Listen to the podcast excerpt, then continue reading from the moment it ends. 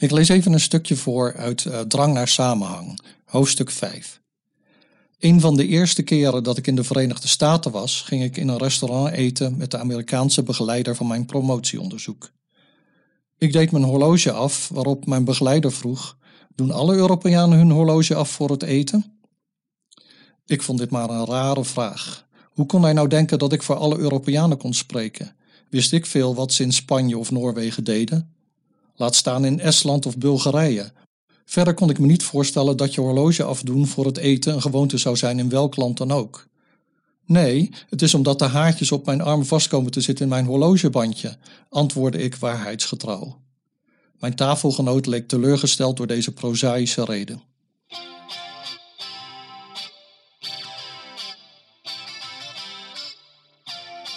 Dit is Drang naar Samenhang, podcast over de psychologie van het begrijpen. Mijn naam is Rolf Zwaan, auteur van het boek Drang naar Samenhang. En ik ben Anita Eerland.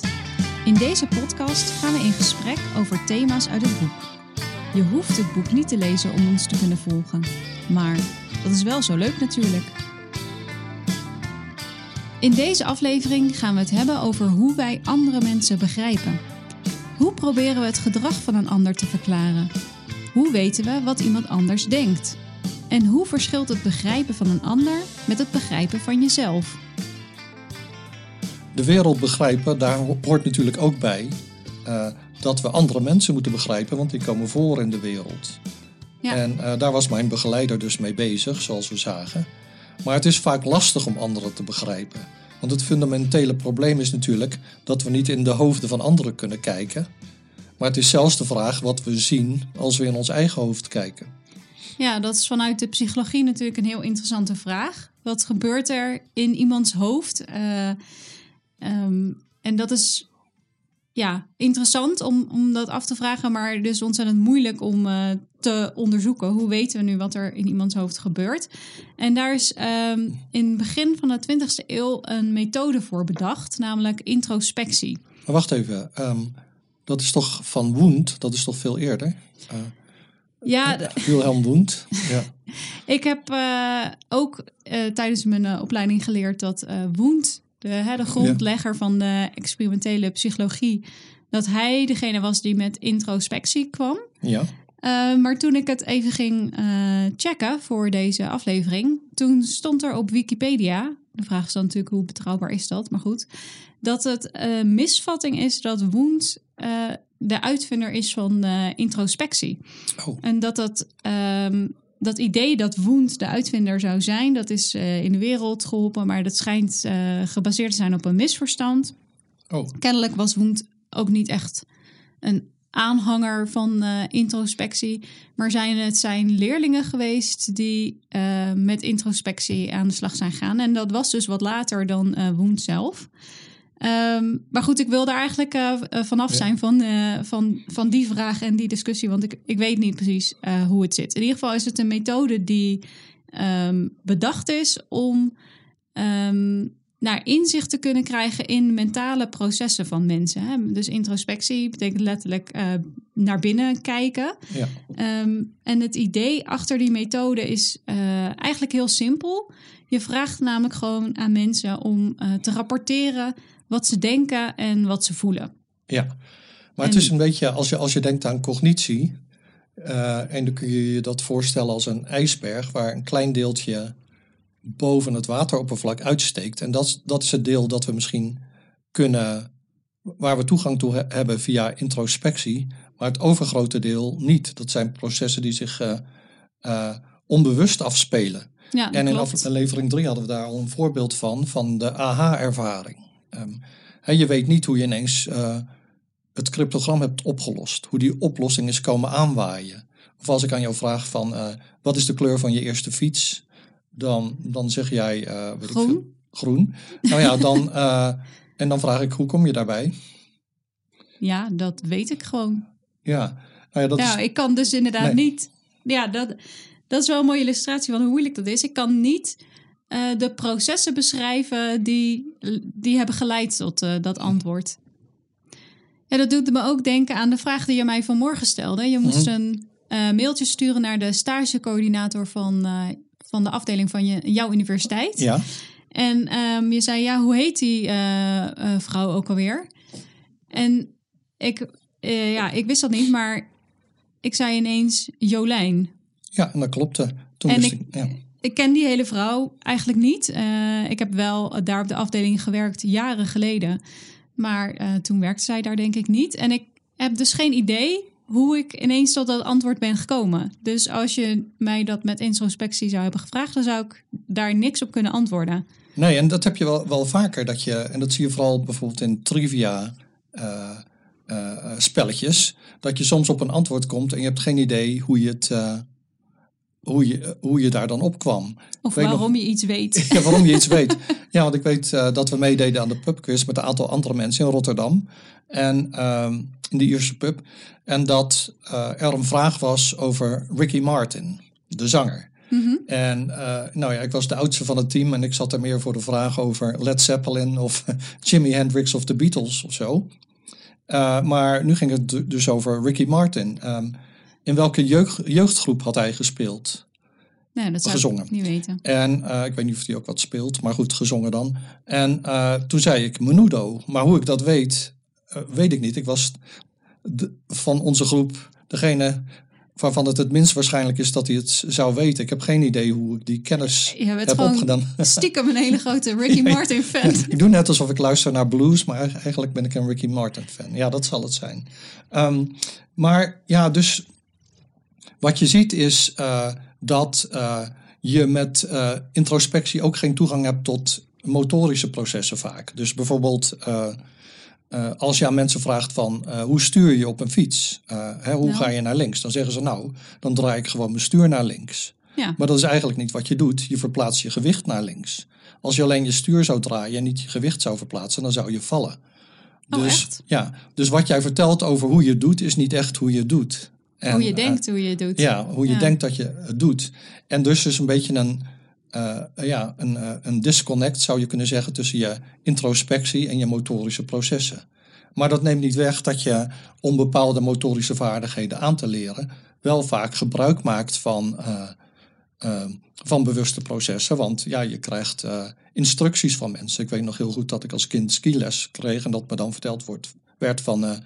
Knieën beugen en zo. En eh, je knieën moesten op een bepaald, eh, bepaalde manier gebogen zijn eh, en gericht zijn. Je heupen en je bovenlichaam moest naar het dal. En ja, dan in het begin heb je dat je al die dingen steeds controleert voordat je zeg maar afzet. Maar na een tijdje gaat dat automatisch. En nu denk ik daar al heel lang totaal niet meer over na. En zou ik het ook moeilijk vinden. Ik weet het nog van die lessen die ik gevolgd heb, maar ik zou moeilijk vinden om nu zelf te bedenken: wat doe ik nu eigenlijk? Ja, je moet dat in het begin steeds tegen jezelf zeggen. Waarschijnlijk op een Ja. bepaald moment is het een automatisch proces geworden. Hoef je er niet meer over na te denken. Mhm. En ik heb dat met skiën ook. Ik heb dat natuurlijk pas veel later geleerd. Eh, en ehm, ik, ik merk wel dat op het moment dat, het, eh, dat ik het een beetje eng vind of zo, of dat ik moe word en dus minder controle heb, dat ik dan weer terugval op, op dat soort dingen die ik dan dus tegen mezelf zeg. Ja, Van goed door je, eh, door je eh, ja, hoe zeg je dat? Door je knieën zakken of zo. Ja. En eh, genoeg druk op je ski zetten. Als ik ja denk van, de oh, onderste. ik ga te hard en ik, ik moet afremmen. Eh, op, op zulke soort momenten val ik dus op dat soort dingen terug. En dan zeg ik dus dit soort dingen ook tegen mezelf. Ja, ik heb dat dus wel in een extreem geval gehad. Dat ik, eh, toen ging ik in mijn eentje skiën in Alta. Dat is een skigebied in Utah. En ik was daar nog nooit eerder geweest. Ik nam meteen eh, een lift, die heette Supreme. Ik stapte uit en skiede even naar beneden. En toen zag ik een hekje. En er stond experts only. En toen dacht ik, oké, dat ben ik. dus toen ging ik in een skigebied wat ik helemaal Oh niet kende. Ik zou dat nu nooit meer doen. Maar ging ik eh, daar zo, zeker niet na deze ervaring, eh, zo naar binnen. Hop, hop, hop. En ineens zat ik vast. Ehm, ik had links van me een steile helling van ik denk wel 20 meter rots, rotswand. Ehm, en ik kon niet meer draaien, want ik stond, stond op een heel dun spoortje sneeuw. Van ik denk maar 10 of 15 centimeter. Ik kon niet eens op twee skis naast elkaar op de sneeuw staan. En dat sneeuwspoortje dat ging zo evenwijdig aan die steile wand. Een klein beetje zat er een, eh, ja, een, een, soort heuveltje in aan het eind. Want daar was dan een boom en daar kon je dan op, omheen. En dan kwam je in eh, wat ze dan noemen een, een shoot, een hele steile skihelling. Dus daar moest ik naartoe. Maar ik stond te bibberen op mijn benen, want ik dacht, wat moet ik nu? Ik kan niet meer terug, ik kan niet mijn skis uitdoen. Um, en uh, toen dacht ik, ja, ik moet dus straks op mijn linkerbeen staan. Ik moet mijn rechterbeen behoorlijk optillen, anders raak ik straks een steen. En dan val ik alsnog. En uh, ik moet vooroverleunen als ik in de buurt van die boom kom, want daar gaat dat spoortje weer een beetje omhoog. En anders val je achterover, val je alsnog. En dan om de boom heen heel snel een bocht maken, want anders schiet ik die eh, steile sneeuwhelling af. Dus dat herhaalde ik een eh, paar keer tot ik weer kalm geworden was. En toen heb ik dat zo allemaal uitgevoerd. En zo kwam ik dus uiteindelijk beneden. Eind uh, ervaring wijze. Maar... ja, precies. Maar, maar dat is dus um, dan wel een connectie, zou je kunnen zeggen, tussen bewuste processen en, uh, en motorische vaardigheden. Dan is het meer, denk ik, dat je de, de volgorde van wat je moet doen benadrukt. En dat voer je dan als zodanig uit. Als dit nu iets is wat ik vaker zou hebben moeten doen, wat gelukkig niet zo is, dan, dan zou ik dat op het laatst ook automatisch gekund hebben. En dan kon ik later waarschijnlijk niet eens meer vertellen hoe ik dat nu precies deed. Ja, dat komt misschien ook door alle adrenaline en zo. Die dan, ja, ik ben nog nooit zo bang geweest in ieder geval. Dat is, uh... Nee, dat uh, kan ik me voorstellen. Maar goed, we zijn een klein beetje afgeweken van, uh, van waar we mee begonnen. We zijn door het hekje experts only gegaan, maar we moeten nu weer terug op de piste. Ja, want we hadden het in het begin over introspectie. En nou, ik denk dat we kunnen concluderen dat er van alles op aan te merken valt als methode omdat uh, het is een leuk idee om inzicht te krijgen in mentale processen. Um, mm-hmm. Maar we moeten ons er wel van bewust zijn dat, er maar, dat we maar toegang hebben tot een heel klein deel daarvan. Um, ik vind het wel een interessante methode. En het is ook wel een methode die binnen de cognitieve psychologie wel ook nog steeds gebruikt wordt. Mm-hmm. Um, en dan onder de naam uh, Think Aloud protocol bijvoorbeeld. Dus waar, waarbij mensen een probleem krijgen voorgeschoteld en dan moeten ze hardop ja. uh, nadenken over hoe ze dat probleem gaan oplossen. En dat is een methode die uh, vooral ook gebruikt wordt om bijvoorbeeld nieuwe hypothesen of ideeën te genereren over hoe mentale processen werken. Ja, en mijn oud-collega Anders Eriksson was een nou, de grootste voorstander van hardop denken, van Think Aloud Protocols, ook om hypothesen te testen. Maar hij zei, dat kun je alleen doen als je een heel nauw omschreven probleem hebt, waarin mensen alleen maar zeer specifieke dingen kunnen zeggen. Dus bijvoorbeeld bij het oplossen van een staardeling. Daar kun je wel zeggen wat je aan het doen bent. Maar als je mhm. een verhaal leest uh, en je moet hardop denken over wat je aan het doen bent, dan, nou. uh, dan, dan is dat geen weerspiegeling van wat je echt doet. Want een verhaal lezen, eh, het meeste van wat je doet, doe je automatisch en daar heb je gewoon geen, geen toegang toe. Nee, het wordt denk ik ook moeilijker als je erover na gaat denken. Dat is ook met bijvoorbeeld autorijden of andere processen die je hebt geautomatiseerd. Zodra je erover nadenkt, dan lukt het ineens niet meer. Ehm, maar goed, we hebben het nu steeds gehad dus over introspectie en eigenlijk over hoe we onszelf proberen te begrijpen. Um, en eigenlijk was het idee van de aflevering van vandaag dat we het gingen hebben over uh, het begrijpen van anderen. Ja. Ja, dat klopt. En dan kun je zeggen, nou, er zijn twee dingen: het gedrag van anderen en de gedachten van anderen. Het zijn twee dingen die je zou kunnen proberen te begrijpen. Mm Nou ja, het gedrag, uh, uh, daar hebben we het al een beetje over gehad. in het begin las ik dat stukje voor uit het boek en waar ik me, waarin ik mijn horloge afdeed. En mijn begeleider probeerde te verklaren waarom ik dat deed. En hij maakte daarbij gebruik van bepaalde schema's. Dus in dit geval het idee van een culturele conventie. Hij dacht, blijkbaar is het een conventie in Europa om voor het eten je, je horloge af te doen. Dus, uh, en dat is wat we vaak doen om het gedrag van anderen te verklaren. We maken gebruik van schema's.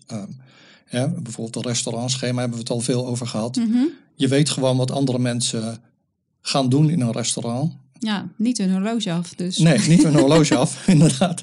Maar uh, uh, nou ja, als er iemand aankomt met een kaart, dan weet je al dat de bedoeling is dat jij er wat van bestelt. En je weet dan dat die persoon tegen de mensen in de keuken gaat zeggen wat jij wil hebben. Ja. Dat soort dingen. Um, en als het uh, gesneeuwd heeft en dan loopt iemand naar buiten met een sneeuwschuiver of een schep, dan weet je ook wat die persoon gaat doen, namelijk sneeuwruimen, wat ik na deze opname moet gaan doen, denk ik. Ehm, en als een grensrechter bij het voetbal zijn vlag opsteekt, dan weet je, hij heeft buitenspel geconstateerd, want dat is nu helemaal de regel. Als, als hij dat geconstateerd heeft, gaat de vlag omhoog. Ja. En in het boek heb ik het dan ook over wat er gebeurt bij een stopbord in het verkeer. Uh, dus in die situaties kun je wel het gedrag enigszins voorspellen van de persoon, maar je weet niet wat die persoon denkt. Uh, misschien denkt die scheidsrechter wel, uh, grensrechter wel van wat een saaie wedstrijd of zo. Of ik zal die vlag maar weer omhoog steken. Dat weet je dus niet. Nee. Nee, ik wil nog even blijven bij het uh, um, proberen te begrijpen van het gedrag van andere mensen. Uh, en uh, je zei al, van daar, daar gebruiken we vaak schema's voor. En de context waarin het gedrag plaatsvindt, geeft ons een soort van clue over hoe we dat gedrag kunnen interpreteren. Um, maar er is wel iets grappigs aan de hand als je kijkt naar hoe we het gedrag van anderen verklaren. En met name als je dat dan vergelijkt met hoe we het gedrag van onszelf verklaren. Uh, en daar is vrij veel onderzoek naar gedaan. Dus hoe ja. verklaren we het gedrag van anderen en hoe verklaren we ons eigen gedrag. Um, en um, ja, er is veel onderzoek gedaan naar uh, wat zien wij als de oorzaak van bepaald gedrag. En dan blijkt dat uh, we het gedrag van andere mensen vaak toeschrijven aan de persoon zelf. Mm -hmm. uh, en uh, ons eigen gedrag aan de situatie. Dus ja. de buurman loopt bijvoorbeeld rond met een boos gezicht, want dat is nou eenmaal een knorrig persoon. geldt trouwens niet voor onze buurman, sorry. Nee. Um, maar ik loop met een boos gezicht rond, niet omdat ik een knorrig persoon ben, maar omdat ik net een vervelend mailtje heb gekregen, bijvoorbeeld. Dus ja. Uh, het boze gezicht van de buurman schrijven we toe aan een, een ja, stabiel kenmerk zeg maar, van de persoon. Mm -hmm. Terwijl uh, mijn boze gezicht wordt toegeschreven aan de situatie. En dat zie je, dat toeschrijven van, van gedrag aan een persoon, zie je bijvoorbeeld ook heel erg terug in of bij acteurs. Mm -hmm. Uh, en dan met name mensen die een bad guy spelen in een film of in een serie. Dat zijn vaak nou ja, heel vervelende mensen, gemene mensen. En mm-hmm. wat je ziet is dat mensen die zo'n serie bekijken, al die gemene kenmerken en zo ook toeschrijven aan de persoon die die rol speelt. Ja. Dus ik weet, nou ja, ik, ik ja, ik heb dat wel eens gelezen van acteurs die dan een, een bad guy spelen, dat die op straat ook worden uitgescholden bijvoorbeeld, of aangesproken worden op uh, het vervelende gedrag dat zij in een serie of een film ja. spelen. En ik kwam ook nog een voorbeeld tegen van een acteur die in Game of Thrones speelt. En ja. nu moet ik eerlijk bekennen dat ik die serie zelf niet heb gezien, maar ik zag een fotootje van. Ja, een jong, jonge die... jongen. Um, ja. Ik heb die serie wel gezien en ja, die speelt een heel onsympathiek en vreed personage. Dat zag je ook meteen aan die foto. Van... Ja, ja. het was een beetje een onaangenaam hoofd. Nou, dus... het lijkt me wel een aardige jongen eigenlijk. Nou ja, ik vond op die foto, ik, ik weet niet, ik dacht wel meteen, oh, dat uh, is inderdaad de bad guy uit de serie. Maar dus... Een van de vele trouwens. Oh, ongetwijfeld. Ja. Um, maar wat dus grappig is, is dat er later een filmpje kennelijk van die jongen verscheen uh, um, met een puppy. Ja. En dat mensen oprecht verbaasd waren over hoe lief hij met die puppy was. Want in die serie was hij zo'n bad guy. Dus geeft heel duidelijk aan, uh, of is een mooi voorbeeld van dat we dus bepaalde uh, gedragingen toeschrijven aan een persoon. En dat dat kennelijk heel stabiel is. En dat mm -hmm. we dat ook toeschrijven aan een persoon als hij niet meer een bepaalde rol speelt. Ja. Uh, dat, dat dat idee geactiveerd blijft. Ja, ja, dat klopt. En uh, dat kan natuurlijk ook in positieve zin zo zijn. Hoewel ik bij Tom ja. Cruise speelt meestal de held, maar toch lijkt het me een eikel. dus, het werkt dus niet altijd. Het werkt niet altijd.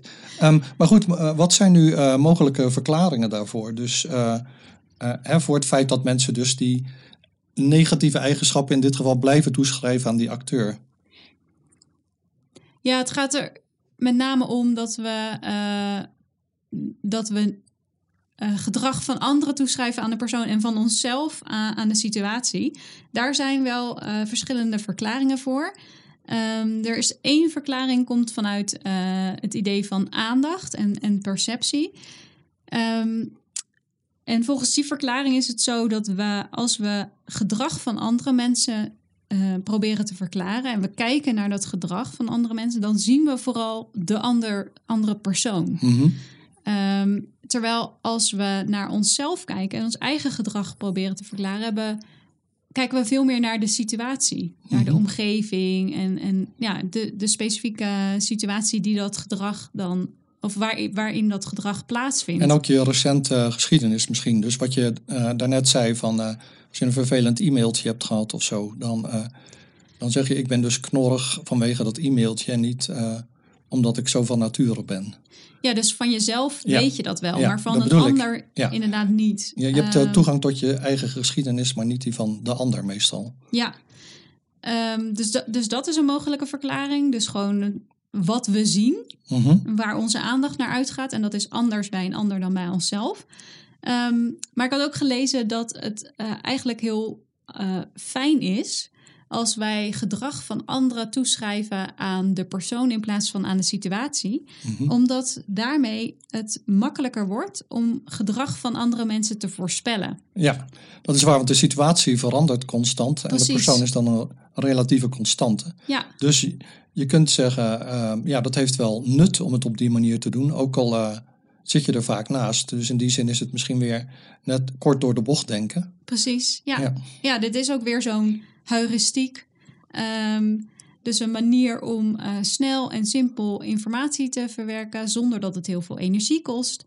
Eh, meestal gaat het goed, eh, maar niet altijd. En het is inderdaad makkelijker om dan gedrag toe te schrijven aan de persoon Mhm. van een ander dan aan de situatie. Want anders moeten we, ja, of je, of je wil weten of gedrag bij de persoon hoort of door de situatie wordt veroorzaakt, dan zou je dus bij een ander moeten kijken. eh, vertoont deze persoon altijd dit gedrag in deze situatie? Ja. Vertoont een andere persoon in deze situatie hetzelfde gedrag? En vertoont deze persoon in een andere situatie dit gedrag of niet? Ja, dus je hebt eh, bij jezelf heel veel steekproeven, zeg maar. Je, je ziet jezelf in heel veel situaties, maar bij anderen niet. Dan is de steekproef heel klein. Eh, en dan is het waarschijnlijk cognitief economischer, kost minder energie en eh, werkt eh, vaak goed eh, als je dus iets toeschrijft aan de persoon en niet aan de situatie of de interactie tussen de persoon en de situatie. Ja, en we zijn bij anderen misschien ook minder gemotiveerd om de juiste conclusie te trekken. En bij onszelf natuurlijk wel. Ja, ja dat is waar. En dus wij trekken dan die conclusies over anderen. Maar dan vraag ik me af ehm, of de valentie daar nog iets mee te maken heeft. En daarmee bedoel ik eh, of het een negatieve of een positieve indruk is. Dus met andere woorden, eh, gedraag je je anders wanneer je negatief gedrag observeert eh, dan wanneer je positief gedrag observeert. Ehm, nou, bij anderen weet ik niet. Maar het speelt wel een rol bij het gedrag dat we volgens ons eigen gedrag, zeg maar, Mhm. wat we proberen te verklaren. Eh, dus ik zei eerder al dat we eh, ons eigen gedrag vaak toeschrijven aan eh, de situatie. Ja. Ehm, maar het is zo dat als dat gedrag positief is, dus bijvoorbeeld eh, als we onze successen of zo willen verklaren, dan schrijven we dat vaak aan onszelf toe. Mhm. Dus we hebben iets moois bereikt omdat wij zelf nu eenmaal zo goed zijn. Ehm, en mislukkingen schrijven we eerder toe aan de situatie of de omstandigheden. Dus we hebben eh, een bepaalde promotie bijvoorbeeld niet gekregen, maar dat lag aan de commissieleden of Ja. zoiets. Ehm, ja, en, en dat verschil tussen het toeschrijven van successen en toeschrijven van mislukkingen, ehm, van onze, onze eigen successen en mislukkingen, dat wordt in de psychologie de self-serving bias genoemd. Het kabinet constateert dat met de hoogte van de infectiedruk en de aanhoudende druk op de zorg de verwachting is dat er niet op korte termijn ruimte ontstaat om delen van sectoren waar sprake is van een omgeving met een hoog risico met het gebruik van corona-toegangsbewijs op basis van 2G te kunnen openen. Aldus de jongen.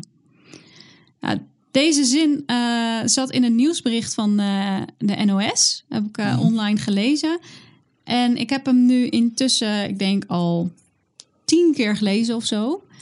Maar ik blijf het een moeilijke zin vinden. En daarom heb ik deze eh, uitgekozen als eh, onbegrip van de week. Ja, ze hadden hem beter kunnen opdelen in kortere stukjes. Ik weet niet of de jongen het zo echt uh, letterlijk gezegd heeft. Um, nou, het is wel... wel ja, het staat tussen aanhalingstekens. Ja. Dus ik neem aan dat dit is... Dat dit letterlijk is wat hij heeft gezegd. Maar voorgelezen. Wat hij nou precies uh, bedoelt, uh, weet ik eigenlijk niet. Nou, ik eigenlijk ook niet. Um, maar dat geeft niet, want het is jouw onbegrip van de week. Uh, de mijne gaat weer over snaps. En ik oh moet er jee. wel bij zeggen dat uh, ik voor wat betreft snaps all had and no cattle ben. Dus dat betekent, ik heb het er veel over, maar ik drink het eigenlijk nooit. Als ik vier glaasjes snaps per jaar drink, is het veel. Maar goed, dit is een onbegrip van de week van, uh, ja, misschien iets van zes jaar geleden of zo, vijf jaar geleden, ik weet het niet meer precies, dat we naar een distilleerderij gingen, hier in het, beneden in het dorp. Uh, want ik had namelijk gehoord over Tserben-snaps. Tserben, dat zijn dus die, uh, die bomen met die paarse dennenappels en die zouden allerlei gezondheidsvoordelen voor je gezondheid hebben. En um, nou ja, die snaps ziet er mooi rood uit, dus ik dacht, oh, ze zijn, die is op bij de Spar. Dus ik ga wel even naar die distilleerderij. Even goede kwaliteit, goede kwaliteit. Dus, dus, ik kwam daar en uh, nou, toevallig stond daar ook de eigenaar. En ik zei van, uh, heeft u ook Tserbensnaps? Toen keek hij heel beledigd. Toen zei hij, Tserbensnaps, dat is iets wat mensen in een garage maken. Ik maak prijswinnende whiskies hier. Uh, nou ja, een lang verhaal en ik voelde me natuurlijk een beetje schuldig. Er stonden ook mensen aan een tafeltje iets te proeven. Ik dacht wel, ja, uh, dat is wel leuk, Oostenrijkse whisky, maar voor mij komt whisky uit Schotland. Maar ik zal dan wat van zijn, uh, van zijn eigen prijswinnende schnaps bestellen. Nou, die fles staat nog steeds boven, bijna vol, want ja, ik vind het nog steeds, het is een soort hoestrankje. En, maar goed, het was natuurlijk wel een faux pas die ik beging. Het is ja, een cultureel misverstand. Een beetje zoals mijn begeleider met het horloge, maar dan net iets anders. um, hij denkt dat iets een gebruik is wat het niet is. En ik denk dat uh, Serbenschnaps iets is wat, uh, nou ja... Iets exotisch iets of exotisch. zo. Ja. En uh, um, ja, dat was het natuurlijk helemaal niet. Dus het is eigenlijk alsof ik aan een uh, drie sterren chef gevraagd zou hebben van... Kunt u een ei voor me bakken? Ja. Zo, en zo reageerde hij ook, moet ik zeggen. Ja, en dat snap ik ook wel. Want uh, nou ja, we hebben het al vaker over gehad dat ik uh, zelf snaps heb gemaakt. Niet in de kelder, maar gewoon in de keuken hierboven. ja. Het stelt inderdaad uh, niks voor. Uh, maar toch moet ik bekennen, en voor de mensen die benieuwd zijn, hoe staat het nou met die snaps? En heeft ze al uitgevonden hoe die alcoholmeter ja. werkt.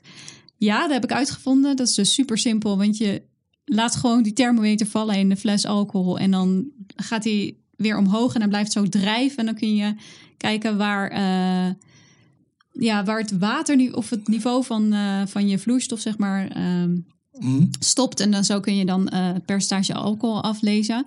Was een beetje te hoog, dus we hebben dat verdund. Verder kan ik zeggen dat die dat is Snaps dit jaar een, een, totale mislukking is geworden. Het is helemaal niet mooi rood van kleur. Het is nee. veel te sterk.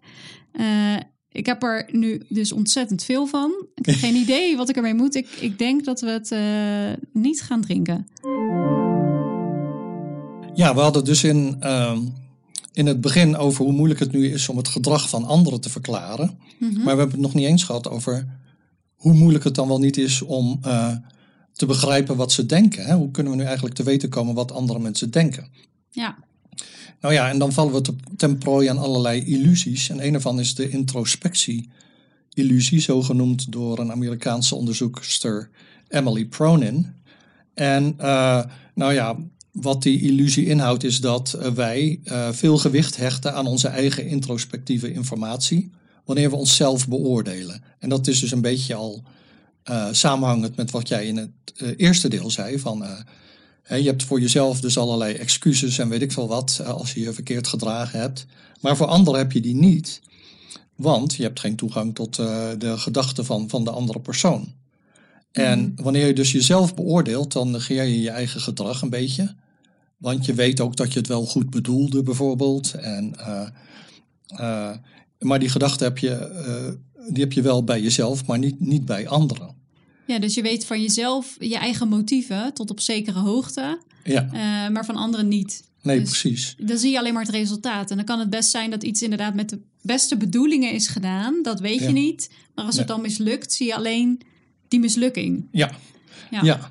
En uh, nou, waar we ook ten prooi aan vallen is naïef realisme. Dus uh, eh, bijvoorbeeld dat we denken van ik zie de wereld door ongekleurde lenzen. Wat ik zie, dat gebeurt ook echt. En andere, rationele mensen, die zijn het vanzelfsprekend met me eens. Hmm.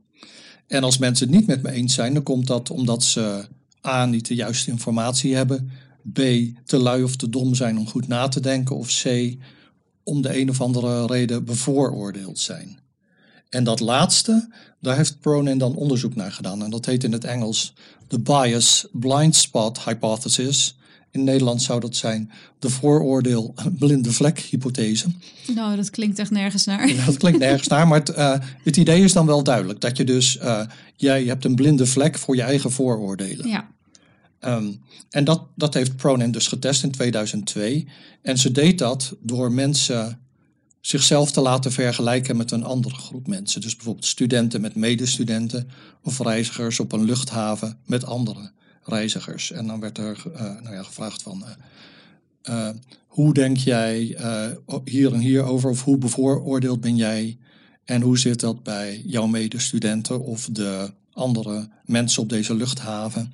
Mm-hmm. En nou, wat ze dan vond, is dat mensen dus consistent zichzelf hoger aansloegen. Dus zeiden van, ze zijn minder, ik ben minder bevooroordeeld dan de groep waarmee ze vergeleken werden. Dus dat is op zich, uh, nou ja, dus het idee van die vooroordeel blindvlek, blinde vlek. En uh, dat werd gevonden voor vooroordelen, maar niet voor andere tekortkomingen, zoals ze dat in dat artikel noemen. Tekort, er zijn er twee die ze onderzocht hebben: um, uitstelgedrag en angst om in het openbaar te spreken. Dus ik, voor die dingen was het zo dat mensen niet dachten dat zij zelf daar minder vatbaar voor. Dus ja. Ik denk niet dat ik zelf minder uitstelgedrag vertoon dan mensen ja, om mij klopt. heen of zo. Dat, dat klopt, dat vonden ze. En nu was die studie gedaan in 2002, maar er waren twee probleempjes mee. Uh, het eerste was dat uh, de steekproeven vrij klein waren. En de tweede was dat die steekproeven gebaseerd waren op uh, studenten in de Verenigde Staten. Dus, en dat is een algemeen probleem in psychologisch onderzoek. Veel van onze data zijn eigenlijk data die komen van psychologiestudenten in de westerse wereld. En dat Mhm. zijn over het algemeen meer vrouwen dan mannen. En ze zijn natuurlijk altijd, uh, weet ik veel, ergens begin 20 of uh, 1920, zoiets. Um, en ja, dan is de vraag hoe generaliseerbaar is, zijn die bevindingen? Dus in een studie die in 2021 is uitgevoerd, hebben ze dit onderzoek van Pronin opnieuw gedaan. Uh, niet alleen onder Engels sprekenden, maar ook onder mensen in Hongkong. En uh, het is belangrijk, zoals we een paar afleveringen geleden ook al zeiden, waar we het hadden over word je socialer van het lezen van literatuur, om wetenschappelijke bevindingen te herhalen, om te zien hoe betrouwbaar ze nu echt zijn Ja. en ook hoe uh, generaliseerbaar ze zijn. Dus deze studie uit 2021 door iets van, ik geloof, 15 onderzoekers die ik niet allemaal ga noemen in Hongkong, Zetten we wel in de show Ja. Die vonden dus precies hetzelfde als Pronin. Dus die vonden ook weer dat mensen, uh, zowel uh, dus Engels sprekende als mensen in Hongkong, zichzelf hoger aansloegen. Ze zeggen ik ben minder bevooroordeeld dan anderen. Mhm. Maar ze vonden dat dit ook het geval was voor uh, die tekortkomingen waar ik het eerder over had. Uitstelgedrag en spreken in het openbaar. Ze zeiden dus van ik ben minder bang om in het openbaar te spreken dan uh, de gemiddelde persoon in Hongkong of wat dan ook.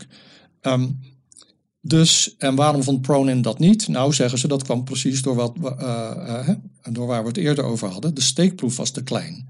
Want je kunt, als je met een klein groepje mensen, als je daar conclusies op baseert, kun je door toeval iets vinden wat er eigenlijk niet is. Maar het kan ook zo zijn dat je iets niet opmerkt wat er wel is. Want je, je lens is gewoon niet scherp genoeg. Hoe meer proefpersonen jij test, hoe scherper jouw lens wordt. En dus met die grotere steekproef in die recente studie hadden ze dus een scherpere lens en vonden ze dus wel dat verschil. Dus, uh, dus die, die, die zelfbias die uh, betrekt zich niet alleen op uh, vooroordelen, maar ook op andere gemeende tekortkomingen. Ja, dat, doet me ook denken aan een ander soort onderzoek dat een aantal jaren geleden is gedaan. En dat ging over onderzoekspraktijken bij wetenschappers. Ja. En daaruit er blijken dus allerlei onderzoekspraktijken te zijn die eigenlijk niet helemaal uh, kosher zijn. Ehm, maar die onderzoekers soms wel eh, doen. Ja. Eh, zon, niet altijd bewust.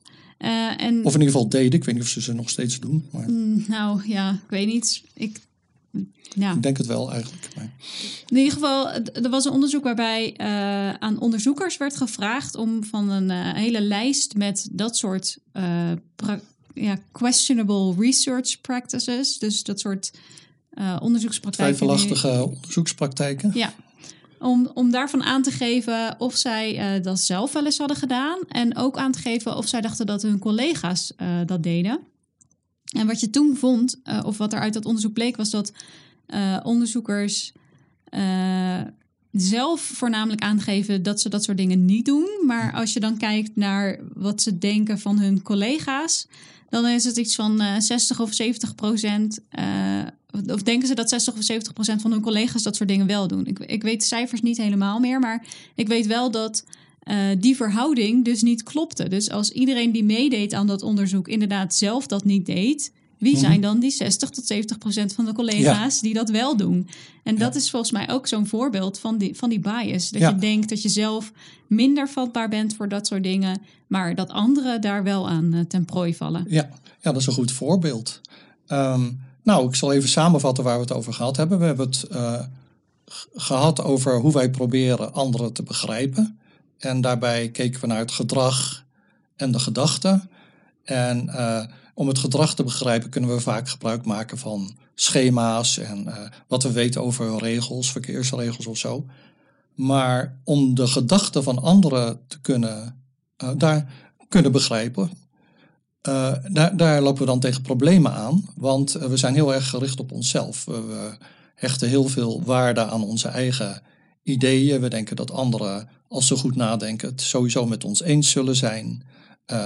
We bedekken onze eigen fouten met de mantel der, liefde, maar die van anderen merken we op. En eh, eh, ja, we denken ook dat we minder bevooroordeeld zijn dan anderen. En een recent onderzoek laat zien dat eh, dat, dat inderdaad zo is. En niet alleen in de westerse wereld, maar dus ook in een steekproef in Hongkong. We zien onszelf als minder bevooroordeeld en als mensen met minder tekortkomingen dan de gemiddelde andere persoon. Vond je dit een leuke aflevering? Abonneer je dan. Je kunt ons volgen op Twitter, @drangkast, of mailen via drangkast@gmail.com. Een beoordeling met 5 sterren helpt andere mensen ook om onze podcast te vinden. Behoefte aan meer drang naar samenhang? Ga dan naar de boekwinkel of bestel het boek online. De hoofdstukken die aansluiten bij deze aflevering vind je in de show notes. Tot de volgende drang. Drang naar Samenhang is een podcast van Rolf Zwaan en Anita Eerland. Montage door Rolf Zwaan. Muziek geschreven en gespeeld door Rolf Zwaan.